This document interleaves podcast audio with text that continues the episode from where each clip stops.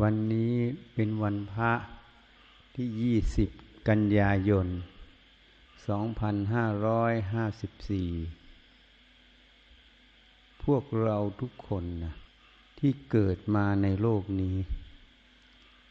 ถ้ามาสังเกตให้ดี คนที่เกิดมาในโลกนี้นี่ โดยเฉพาะยุคปัจจุบัน ต้องมีการศึกษานะการศึกษานั้นเขาได้กำหนดในทางบ้านเมือง ก็ตั้งแต่ชั้นอนุบาลปฐมมัธยมศึกษา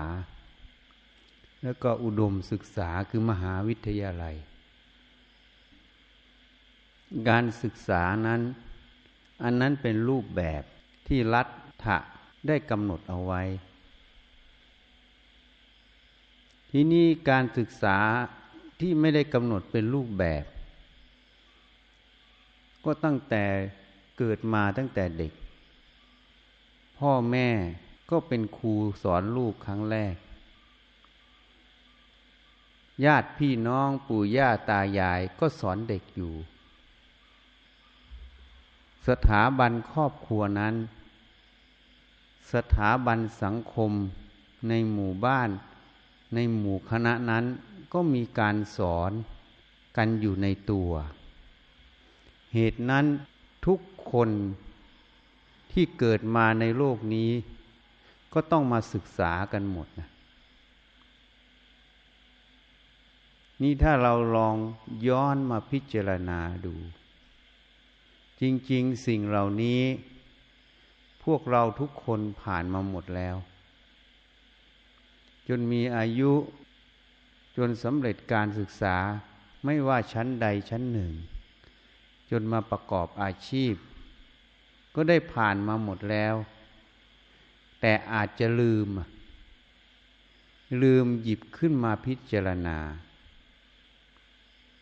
เป็นสิ่งที่เคยรู้เคยเห็นมาหมด แต่ไม่ได้หยิบขึ้นมาพิจารณา ที่นี้เราศึกษาเพื่ออะไรอะตั้งแต่เด็กจนถึงผู้ใหญ่จนถึงประกอบอาชีพ เราศึกษาให้รู้จักขนบธรรมเนียมประเพณีอย่างหนึ่งของสังคม เราศึกษาให้รู้ถึงวิชาการ ในสาขาต่างๆ การศึกษาในแต่ละด้านนั้น ก็ได้มีการศึกษาค้นคว้า สร้างบทเรียนแบบเรียนขึ้น บทเรียนและแบบเรียนที่สร้างขึ้นมานั้น ก็อาศัยการพิสูจน์ทดลอง หาความจริง ในเรื่องนั้น ๆ อย่างเช่นแพทย์ ก็ต้องหาความรู้เกี่ยวกับโรคที่อุบัติเกิดขึ้น ในยุคในสมัยนั้น ผ่านการเรียนรู้ตั้งแต่ไม่รู้จักโรค จนรู้จักโรค ผ่านคนไข้ที่เคยเป็นโรค ตั้งแต่เสียชีวิต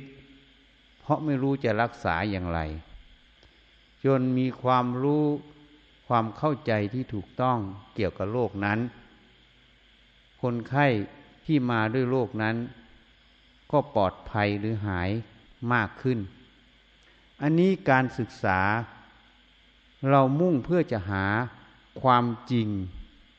ในแต่ละแขนง เขาเรียกว่าหลักวิชาการที่ถูกต้อง เพื่อนำมา ประกอบอาชีพ มาประพฤติปฏิบัติในสาขาวิชาชีพนั้น เพื่อประโยชน์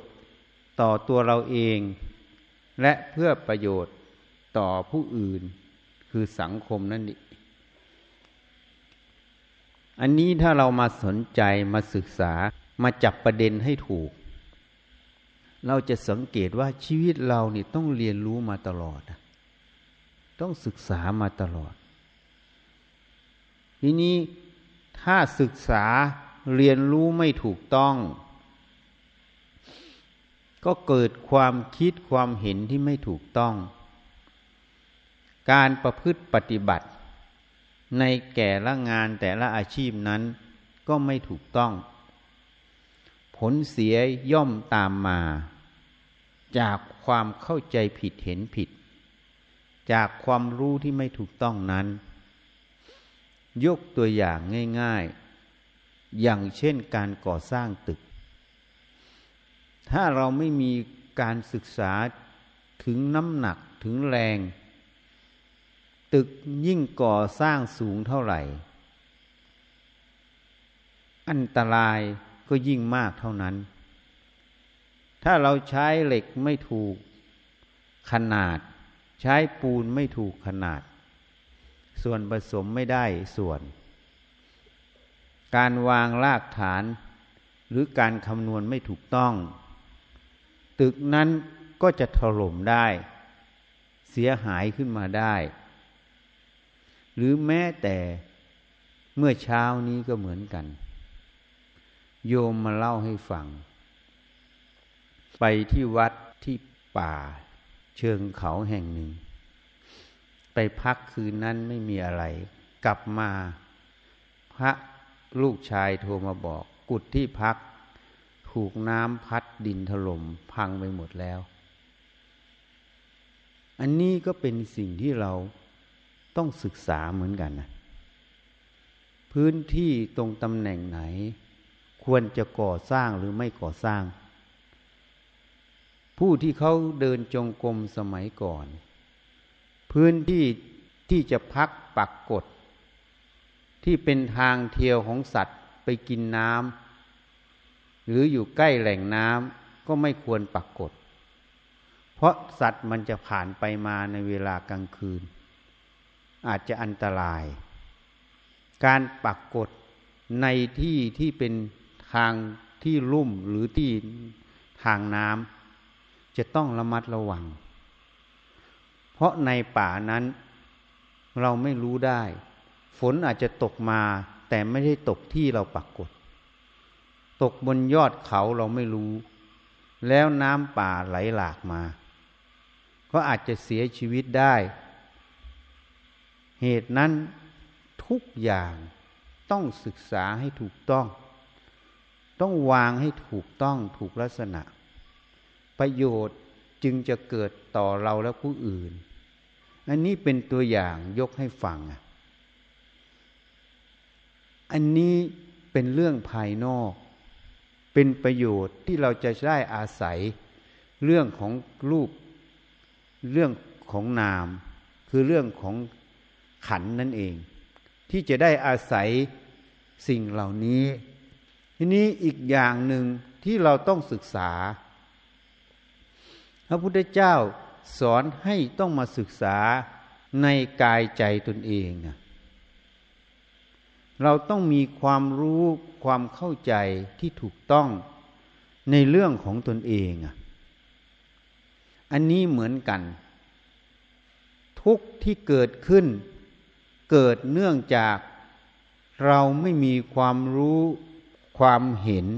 ความเข้าใจที่ถูกต้อง ในเรื่อง กายใจตนเองเหมือนดังการก่อสร้างตึกที่ยกตัวอย่าง ถ้าเราไม่เข้าใจไม่เห็นแจ้งต่อการคำนวณแรงต่อการสร้างตึกนั้นทำไปตามความเห็น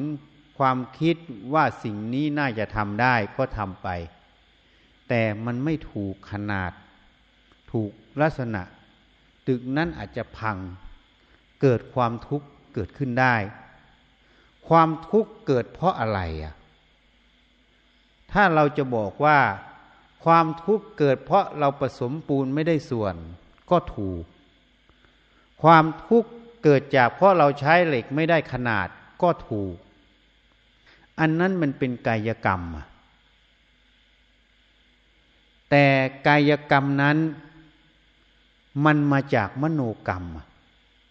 เราคิดผิด คิดว่าควรทำแค่นี้ก็สมควรแล้ว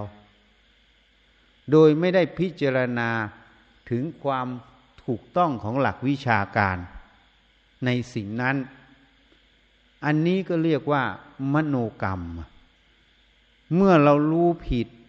เห็นผิด มันก็คิดผิด เมื่อคิดผิดก็ทำผิด เมื่อทำผิด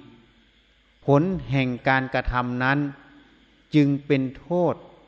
เป็นภัยต่อตัวเองและผู้อื่น ก็สมมุติว่าทุกเกิดอะอันนี้ทุกเกิด ทุกนี้กระทบกระทั่งต่อกาย แต่ใจนั้นถ้าไม่ได้ฝึกฝนอบรมไว้ ก็ย่อมกระทบกระเทือนเช่นกัน อันนี้มันเกี่ยวเนื่องกัน ท่านจึงเรียกว่า เหตุปัจจโยมีเหตุมีปัจจัยเกี่ยวเนื่องกัน อันนี้ยกตัวอย่างเรื่องภายนอก เรื่องภายในเหมือนกัน ทุกใจเกิดขึ้นเพราะความเห็นผิด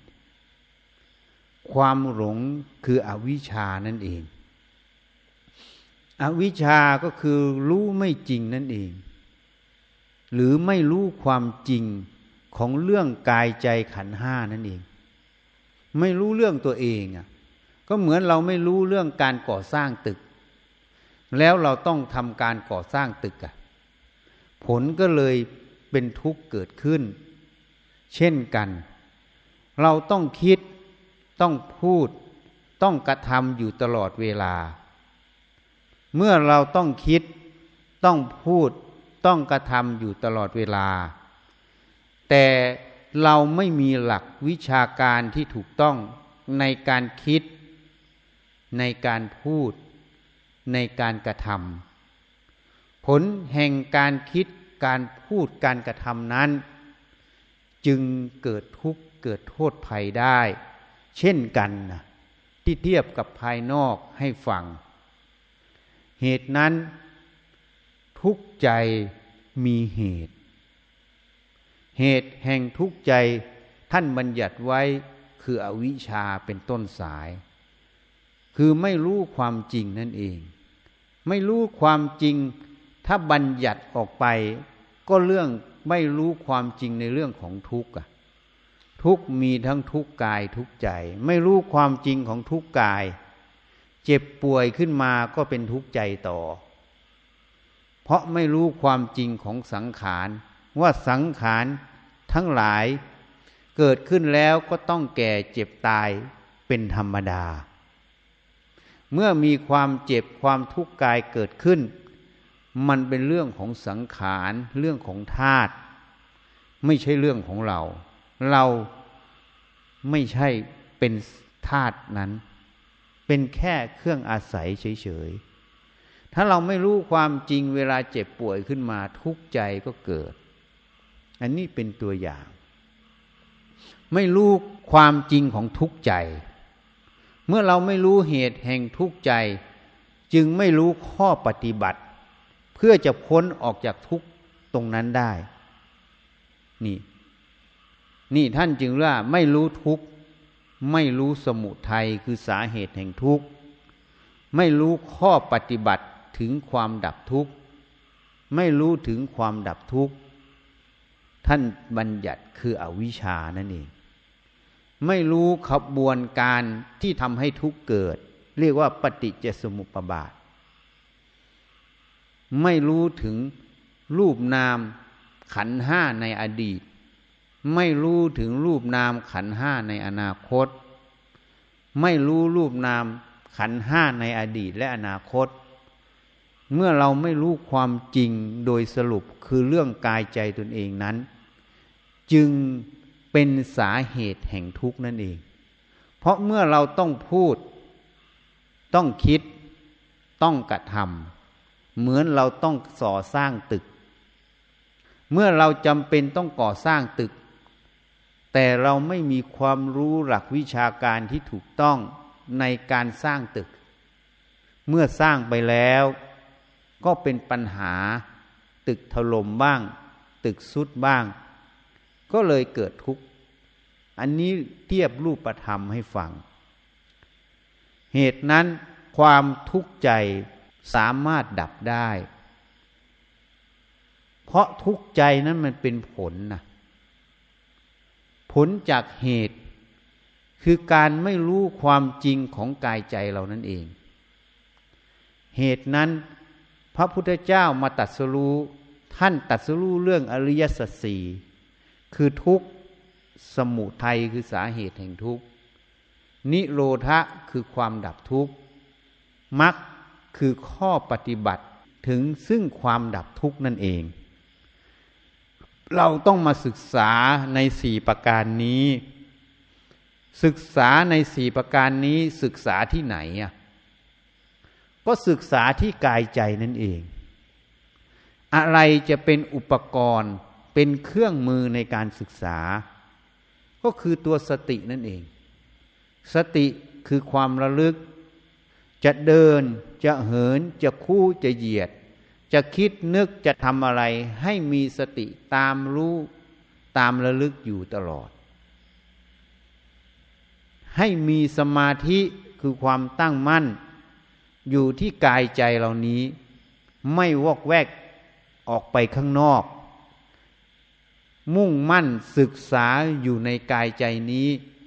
ศึกษาสิ่งที่มาสัมผัสสัมพันธ์ ต่อกายใจนี้ ในเมื่อเราต้องทำงานอยู่ในชีวิตประจำวัน ย่อมต้องมีรูปกระทบตา มีเสียงกระทบหู มีกลิ่นกระทบจมูก มีรสกระทบลิ้น มีเย็นร้อนอ่อนแข็งกระทบกาย แม้แต่ธรรมารมคิดนึก ปรุงแต่งกระทบใจย่อมเกิดขึ้น ให้มีสติศึกษา สังเกตพินิษพิจารณาความจริงของสิ่งเหล่านี้นี่สติเป็นเครื่องมือเป็นธรรมที่มีอุปการะมาก ต้องฝึกให้มาก การที่เรามาทำวัดสวดมนต์นั่งสมาธินั้น ก็คือการมาเจริญตัวสติ ให้อยู่ในคำบริกรรมพุทโธหรือลมหายใจเข้าออก หรือใครจะใช้อันอื่นก็แล้วแต่ ให้มีสติระลึกรู้อยู่ต่อเนื่อง เมื่อสติระลึกรู้อยู่ต่อเนื่อง ตั้งมั่นอยู่ในองค์ภาวนานั้น สมาธิย่อมเกิด ความสงบย่อมเกิดตามมา เมื่อจิตได้รู้ถึงความสงบ ได้มีความตั้งมั่น จิตนั้นจะมีกำลัง มีพลัง มีการที่จะทำกิจการงานทั้งหลายได้ ถ้าจิตไม่มีความตั้งมั่น ไม่มีความสงบ กิจการทั้งหลายก็ทำได้ยาก เพราะธรรมชาติของกายใจเหล่านี้ ธรรมชาติของจิตนั้นที่เรายังไม่รู้ความจริง ย่อมไปสู่ สิ่งที่คุ้นเคยที่เคยชินเราถูกอวิชชาอบรมมาตั้งแต่เกิดเมื่อมันเคยชินสิ่งเหล่านี้ มันย่อมคิดย่อมทำไปตามสิ่งเหล่านี้ จึงเป็นเรื่องที่วุ่นวาย เป็นภาระต่อจิตใจตนเองนั่นเอง เมื่อจิตมีความสงบตั้งมั่น ภาระเหล่านี้จะลดลงอะ ก็นำจิตนั้นนำสตินั้นมาพิจารณามาสังเกตสังกาในกายใจตนเองอะรูปนี้มันเป็นอย่างไร นี่มาพิจิตพิจารณาเรื่อย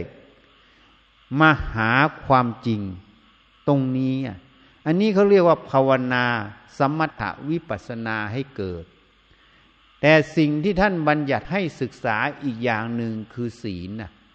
เพราะเรายังไม่รู้ข้อวัดปฏิบัติที่ถูกต้อง ยังไม่รู้การสำรวม การรักษาจิต การสอนจิตฝึกจิต ก็ต้องอาศัยบัญญัติคือศีลนั่นเอง ให้อยู่ในขอบเขต ความประพฤติที่ท่านบัญญัติไว้ทำไมต้องเป็นเช่นนั้น ก็เหมือนวัวเหมือนควายอะ เหมือนสัตว์ ถ้าไม่มีรั้วไม่มีขอบเขต มันก็ออกไปกินหญ้า กินข้าวของคนอื่นเขา โทษมันก็เกิด ทีนี้จิตนั้นยังไม่ได้ฝึกไม่ได้หัด ยังไม่รู้เหตุรู้ผล ย่อมคิดนึกปรุงแต่ง ย่อมกระทำไปตามสิ่งที่คุ้นเคย ก็จึงต้องมีบัญญัติศีลบัญญัติไว้ ให้เป็นขอบเขต ไม่ล่วงละเมิด เพราะการล่วงละเมิดนั้น มันเป็นเหตุให้เราต้องไปเสียเวลา เป็นปัญหารบกวนต่อจิตใจของตนเอง มันจึงทำให้การงานที่เราจะทำในใจคือสมถะวิปัสสนานั้นไม่ได้สะดวก ท่านจึงบัญญัติศีลให้เป็นรั้วกั้นไว้ก่อน เมื่อมีรั้วกั้นไว้ไม่ล่วงละเมิด ก็เจริญสติสมาธิให้เกิดนั่นเรียกสมถกรรมฐาน เมื่อสติสมาธิตั้งมั่น ให้เข้ามาพิจารณากายตนเอง ตั้งแต่ผมขนเล็บฟันหนังอะมันมาอย่างไร มันไปอย่างไร มันเกิดขึ้นเพราะอะไรอะ ก็อาหารขาวหวานนั่นเอง ไล่มันไป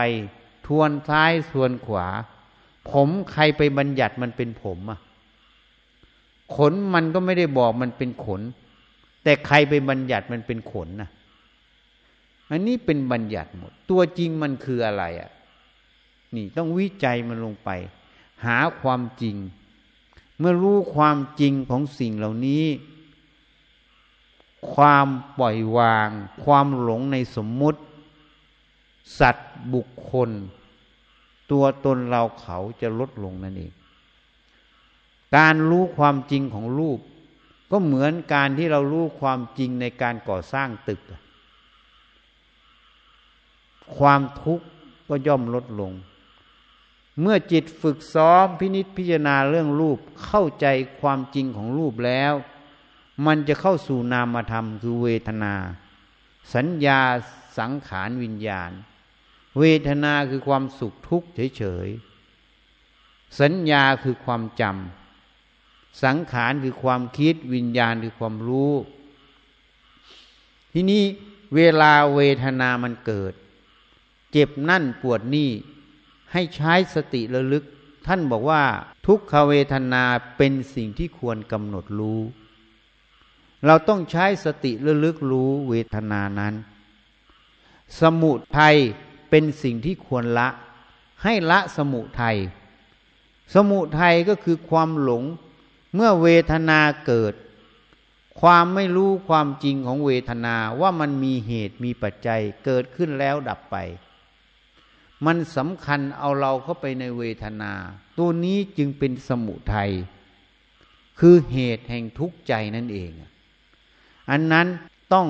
ใช้สติระลึก เวลาเวทนาเจ็บนั่นปวดนี่ขึ้นมา ให้ใช้สติระลึกรู้ดูมันเรื่อยๆ สังเกต อย่าเอาเราเข้าไปยินดี อย่าเอาเราเข้าไปยินร้ายต่อเวทนานั้น สังเกตให้ดี มันเกิดแล้วมันดับไหม มันเกิดเพราะอะไร นี่ หาเหตุหาผลสังเกตมันเรื่อยๆ ถ้าเข้าใจความจริงตรงนี้ เวทนาก็หมดความหมาย เวทนาหมดความหมาย ความทุกข์จากเวทนาก็ไม่มี สัญญาก็เช่นกัน เดี๋ยวจำได้ เดี๋ยวจำไม่ได้ เกิดแล้วก็ดับ สัญญาใช่เราไหม เราใช่สัญญาไหม วิจัยมันออกไปอีก ถ้ามันเป็นเราทำไมมันเกิดมันดับอะ มันมาจากไหนอะ มันก็มาจากความรู้นั่นเอง รูปกระทบตาเสียงกระทบหูกลิ่นกระทบจมูกรสกระทบลิ้น เย็นร้อนอ่อนแข็งกระทบกาย แม้แต่ทำอารมณ์กระทบใจเกิดความรู้ขึ้นก็เกิดความจำจำในสิ่งที่เคยชอบใจก็ปรุงแต่งเป็นโลภะในสิ่งที่ไม่ชอบใจก็ปรุงแต่งอยากผักใสเป็นโทสะเพราะความไม่รู้ความจริงในความรู้ ในสัญญานั้นในสังขารคือความคิดนั้น ความทุกข์จึงเกิดตรงนี้ เหตุนั้นเราชาวพุทธเกิดมาในพระศาสนาของพระพุทธเจ้าซึ่งยังมีอยู่เป็นบุญญาลาภของเรา ที่ได้อาศัยศาสนาธรรมคำสั่งสอนของพระองค์ ชี้ทางให้เราเห็น ให้เข้าไปศึกษา ในกายใจตนเอง ถ้าเราศึกษาจนรู้แจ้งความจริงในกายใจตนเอง ความพ้นทุกข์ย่อมรออยู่ข้างหน้านั่นเอง ชั้นใดฉันนั้น เมื่อเราก่อสร้างตึกด้วยความรู้ที่ถูกต้อง เราย่อมได้อาศัยตึกนั้นอยู่ ถ้าเราก่อสร้างตึกด้วยความรู้ความเห็นที่ผิด ทุกภัยย่อมตามมานั่นเอง ฉันใดฉันนั้น อันนี้เป็นข้อให้เตือนสติ ให้เราหมั่นไปพิจารณาสังเกตกายใจตนเองให้มาก ผู้ใดมีความปรารถนา อยากพ้นจากกองทุกข์ในใจเรา ให้นำศาสนธรรมคำสั่งสอนของพระพุทธเจ้า เข้าไปประพฤติปฏิบัติ ไปสังเกตตนเองให้มาก